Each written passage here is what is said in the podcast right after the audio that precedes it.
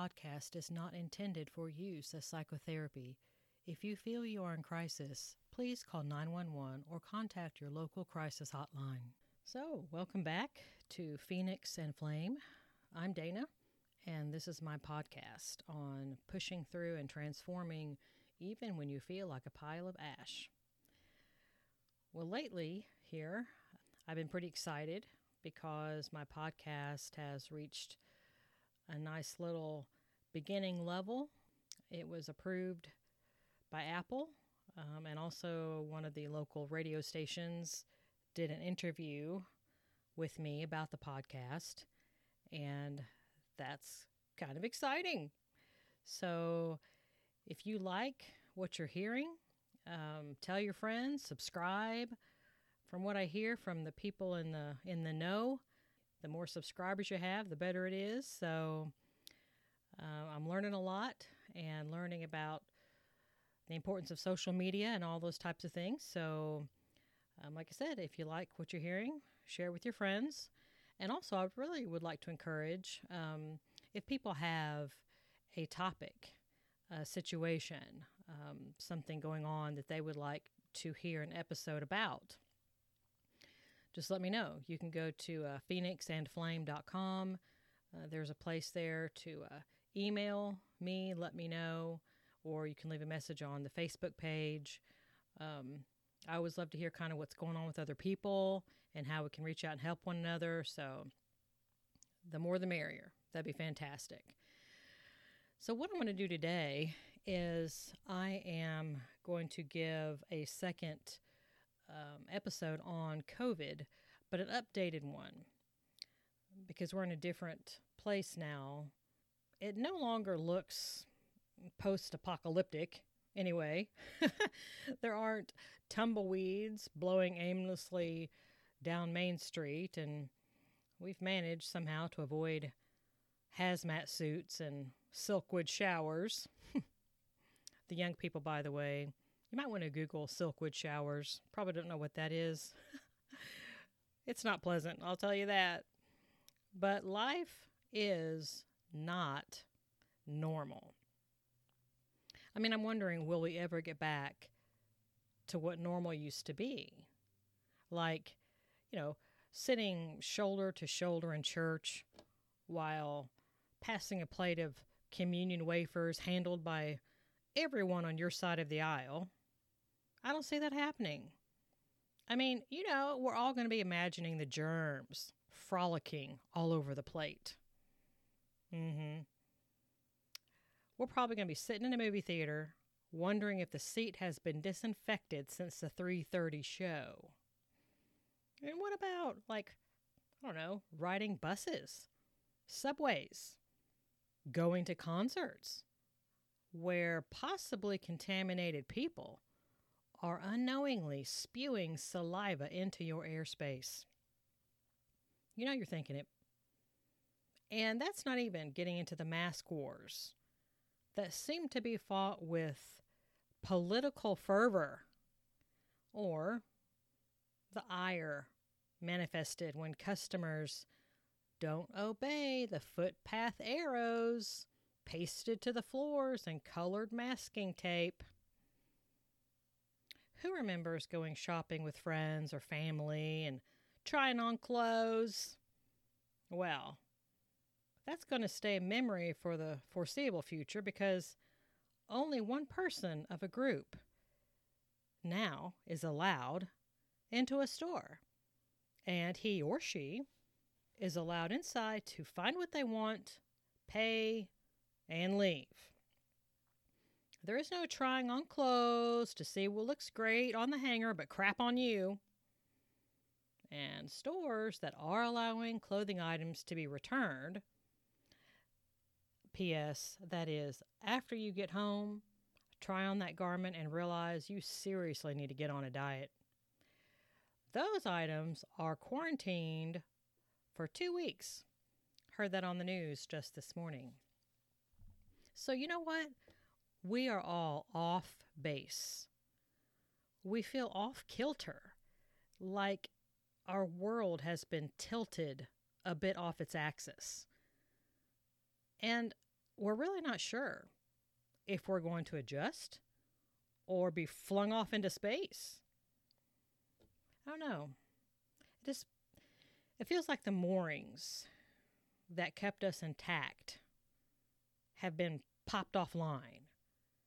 And we're left feeling jolted and confused, lost, frustrated, and scared. Now, things that made our world, quote, normal, end quote, like dropping the kids off at school, going to work, watching sports on TV, enjoying summer Little League, and nights out on the town with friends. These things have either been outright eliminated or skewed. We're having to somehow work from home while teaching our kids from their online Zoom classes, deal with the screaming toddlers, tune out the barking dogs, and try not to fight with our resentful spouse. Now, some employers, restaurants, and stores are beginning to open their doors, but with strict disinfecting and social distancing protocols in place. The doors generally are plastered with procedures of how everyone is now expected to behave within the building. For example, stay six feet apart at all times, one aisle for entrance, and another for exit. Now, I will have to say, and I'm going to be judged, that's okay. Sometimes when I go to Walmart, I don't follow the arrows. I'm just saying, Walmart is a big place. And if what I need is just right there, right around the corner, and I'm supposed to go like all the way down the next aisle and then turn around and come all the way down that aisle to reach it, I don't do that. I'm sure there will be some people that will put me in the bad category for that, but it will not be the first nor the last time that I have been put in the bad category. Doesn't bother me all that much.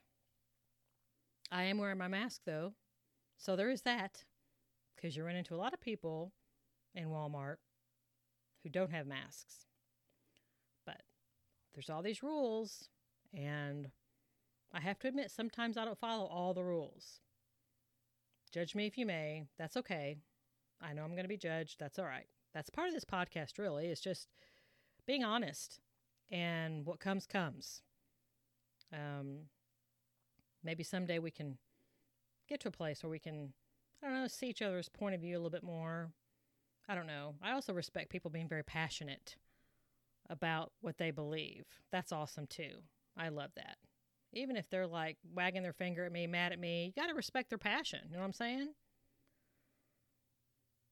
Actually, talk about all this stuff. I mean, I'd really be surprised if many of us manage to crawl out of our caves without having gained 50 pounds and a dependence on alcohol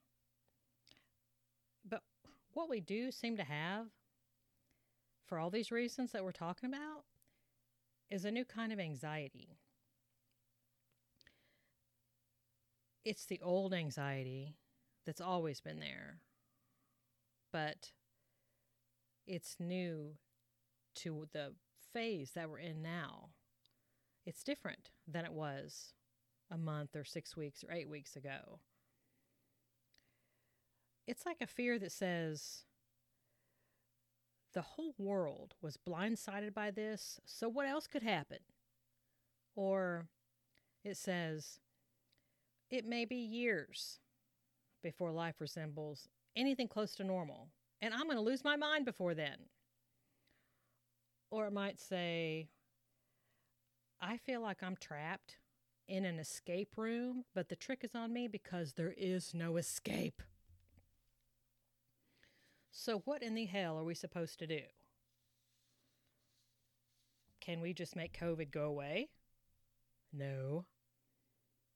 Can we somehow fast forward time until things feel normal again?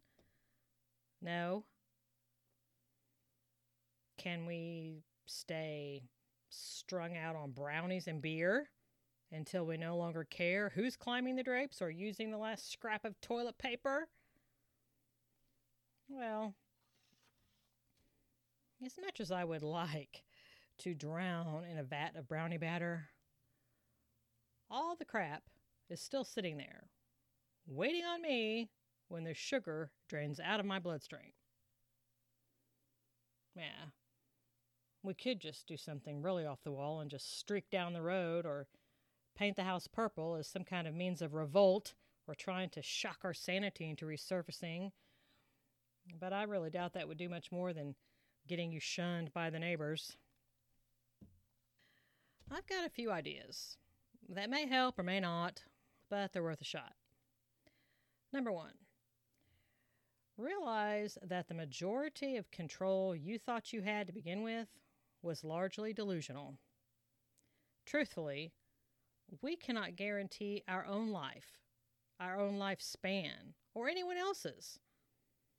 So that gives us the opportunity to release that delusional sense of control. Just let it go. Now, some people will find this point of view liberating to just let it all go, but some will find it terrifying all the things we don't have control over, if you really stop and think about it. I mean, you can't promise, you can't make sure that you're going to be alive five minutes from now. So, releasing that delusion of control for some is very liberating, like I said, and terrifying for others. So, this brings me to number two identify those things that you can control, like choosing to listen to these podcasts, and release those you cannot. This will be easier for those who have listened to my prior episodes on boundaries, on what they are, how to apply them, why you want to apply them. Number three, what is in your control are your thoughts, your feelings, and your behavior. So try to recognize when you are in a negative mental tailspin and try to substitute some positive thoughts for balance. Just for balance. Just if you're going to think about your negative things, you might as well balance it out with some positive things because, like we've talked about before, we all do have things to be thankful for. Sometimes it's hard to remember those things, but that doesn't mean it's not necessary. For some ridiculous reason, our minds, especially where anxiety is concerned, the default is to go to the negative. It'd be great if, if it wasn't that way, but it is. Anxiety kind of runs around wringing its hands, asking what if questions. And like I said, those what if questions are virtually always negative. I mean, it would be so nice to have a thought like, what if I woke up tomorrow morning with the body of a Victoria's Secrets model? Or, what if my doorbell rings this afternoon and it's those publishers clearinghouse people with balloons and a big cardboard check for $5 million. But alas, the questions do tend to be more like what if I lose my mind? Or what if I cannot handle all of this? What if I end up in a divorce? What if I lose my job? Then I lose my house and end up homeless. Do you hear all these assumptions that we're making? I mean, they aren't fact. I mean, not yet anyway. so they have to be assumptions. What if implies the future, which means it hasn't happened yet. These assumptions that we're making are all negative assumptions. So I'm just saying, while we're at it, why not throw in a few positive assumptions? Now, they don't have to be extreme as my supermodel wish. Now, by the way, when my husband sees one of those commercials, he will typically mumble something about somebody needing a cheeseburger. And thank God, because I'm built much more like a softball player than a supermodel. I'm just saying, as long as we're making assumptions, we might as well make a few that help us sleep better at night. I mean, for example, what if learning how to work remotely opens up new job opportunities for us in the future? Or what if all this collective suffering shows us how to be compassionate instead of seeing ourselves as different somehow from another group? Or what if the adjustments we're having to make as COVID runs its course help us to realize we're more resilient than we thought? Now, number four and five are for my Harry Potter friends out there. So, number four, do you remember what a boggart is and how to defeat one? Mm-hmm. With laughter. For those uninitiated into the wizarding world of Harry Potter, a boggart is something that takes the shape of your worst fear. And your job is to face that fear, then imagine it transforming into something funny which then leads to the laughter that results in the boggart's demise. Number five. Who remembers the devil's snare from the sorcerer's stone and how to avoid being strangled to death? So you've stumbled and fumbled your way into the plant whose wrist thick vines are wrapping around your neck and any available appendage, cutting off your airway and any possible escape, how do you survive? Ironically, you stop struggling. You release all your stress as if you're floating down a lazy river on a warm summer day. Of course, this is going to go against every instinct within you while you're being strangled to death. But unless you release the stress, it will strangle you. Now, this begs the question Gosh, Dana, that sounds great. How in the world am I supposed to release the stress? Well, since my systolic blood pressure has recently elevated 30 points, I don't know if I'm the poster child for stress release. But Aren't we all in this together? To be honest, I am instantly suspicious of anyone who claims to have it all together. To my way of thinking, they're either lying or they're delusional. But I will say, the coping strategies that I've mentioned here do absolutely help in stress release, as well as others I'll cover in other episodes. One last strategy for number five is training yourself to be mindful and stay in the moment. And by in the moment, I don't mean keeping your mind focused on all your current problems. I mean, right this minute, this second. Narrow your focus down until anything past the next five minutes does not exist. Because in actuality, it doesn't. And I will be doing a future episode on that. It will probably be my next one, um, talking about that. So until then, I leave you with this quote from Charles Darwin It is not the strongest of the species that will survive, nor the most intelligent, but the one most responsive to change. I hope you have a wonderful rest of your day. This is Dana on Phoenix and Flame.